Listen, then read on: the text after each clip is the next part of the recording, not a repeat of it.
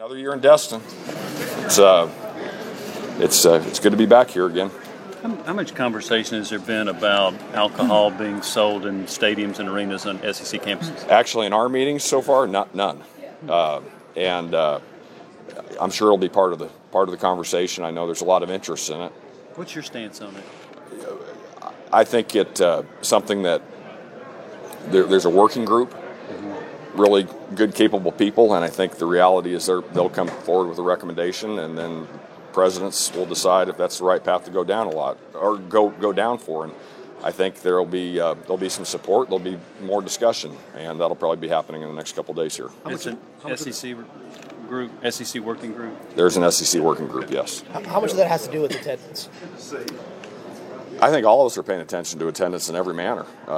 We're very fortunate in Alabama. We're still selling our tickets. However, it's we're all cognizant of people staying the entire game. For a lot of us, my age and older, you just went to the ball game. You stayed the entire time, and now there's a mentality of getting there at the last second, leaving, beating the crowd.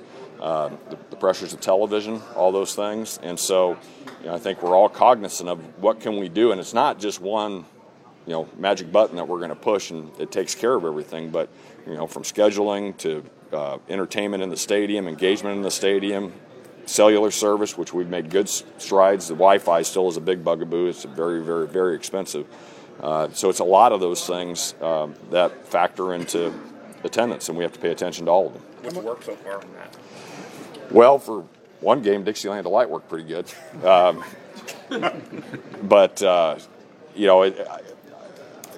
going to be talking to our student leadership about some things that we're going to work with them on to engage and hopefully reward them for extended stays in the stadium and being there across the board. And, one of the interesting things at Alabama is obviously our academic profile has been raised dramatically.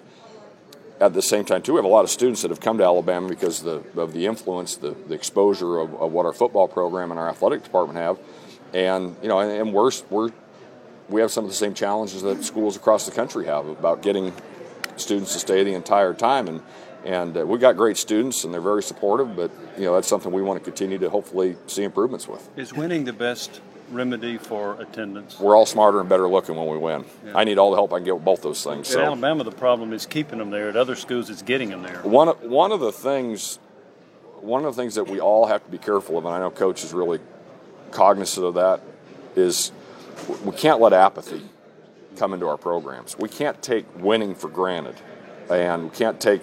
We won the SEC championship last year. That's a big deal. 13 other schools would love to be in that position, understandably.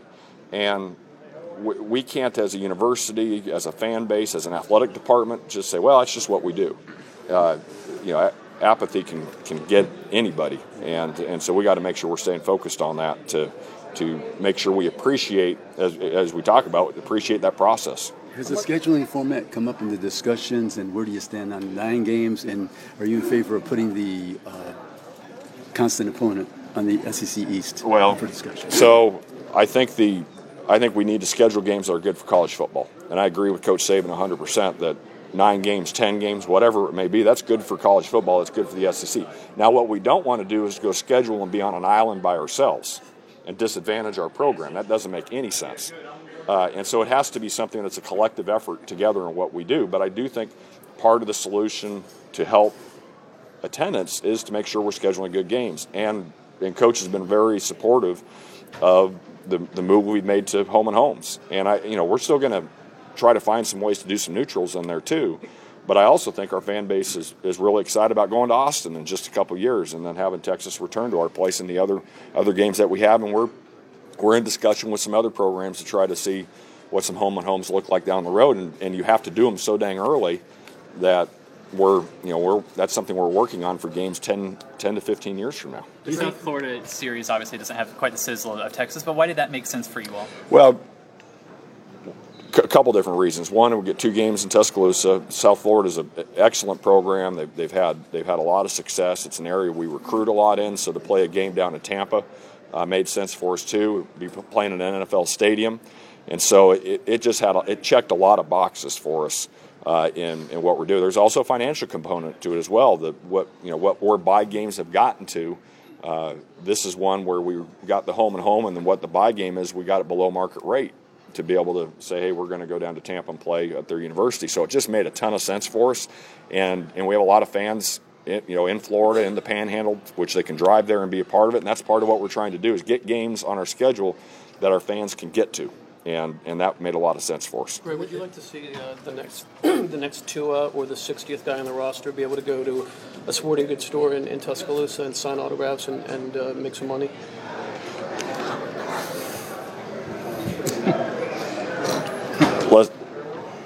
I think having the discussion about name, image, and likeness is a good thing. Okay, I think we've seen a lot of evolution of our model in the last few years, and I think that's a great thing. All right. I also know that I'll have people come up to me in the airport and say, "When are you going to start paying players?" It's not that simple. Okay, we have 21 sports at Alabama. We believe I sit on the United States Olympic Committee College Advisory Board. We support and give opportunities to hundreds on each individual campus, to thousands of young people that it costs real dollars. That doesn't get talked about everyone. I'll listen to something and say, well, the student-athletes aren't getting anything. And then I go back to the office, I look at our budget, and I say, man, for them not getting anything, we're sure spending a lot of money on them, okay? And so what I'm concerned about is a model that is sustainable where we can have our Olympic sports, where we can support our football program, our other programs in a manner that gives us the best chance to be competitive. And so I think it's really good that we're continuing to evolve, but I also think it's just people see it as a very black and white issue, and I don't think it's that simple. The other thing is how do you come across from a what does that look like? If you really want a left guard on your offensive line, and you say, boy, we're going to get you a John Deere ad, is that what recruiting is going to come to? I don't know. I think there just needs to be some understanding of. There needs to be, and we've got a lot of smart people working on that working group, and so I'll be really curious what they have to say, but I also don't think it's just as simple as some people make it out to be. As a follow-up to that, Greg, Alabama would probably be competitive under that model. Your supporters would have the revenue to support that, but you've been at other places. Correct. Would they be able to compete with Alabama, Oklahoma? It would be very challenging for the great majority of our programs. I remember, I'm not going to name where I was. It wasn't at Alabama, and I was doing an exit interview with a student athlete for an Olympic sport. Okay, person was a tennis player. That's all the detail I'm going to give you. And when I was doing the exit interview with a student athlete, when they were graduated and they were done with their eligibility, they said, "Man, I should be getting paid." And I said, "Help! I'm sorry, help me out." He said, "I should be getting paid. You guys get all these scholarships for free, and there's no, I don't know what you're doing with all the money we're generating from our tennis program." And I told the person, I said, "We don't sell any tickets to your events. I don't think the television deals were part of that." And I said, "We want to see the exposure and those opportunities. That's a great thing. It really is. It's awesome." And for those of us who get to be on the inside of the departments on a daily basis, to be around those 650 kids and to see them work and develop every day, that's a wonderful, wonderful thing. But I also know that sometimes what the perception is and what the reality is are two different things, and I don't think it's where the great majority of the programs are going to be in a great position to do that. Well, I mean, couldn't you argue now, though? I mean, there's only three teams that have played for the last four national titles, y'all, Clemson, and Georgia. So, I mean, couldn't you make the argument that it's already kind of top-heavy as is? I mean, would you see, if name, image, and likeness was introduced, would it really affect the competitive balance as it currently stands today? Time will tell. I don't know. Has there been any kind of discussion about, putting funds away for when players, possibly graduate, get based off, things like games and using their likeness and other things like that? Has any of that been in the periphery? Not the discussions that I've been a part of, but I also know that they just form that group, name, image, and likeness through the NCAA, and good, smart people on it, and they'll work through it. Thanks, guys. Okay, thanks. Thank you.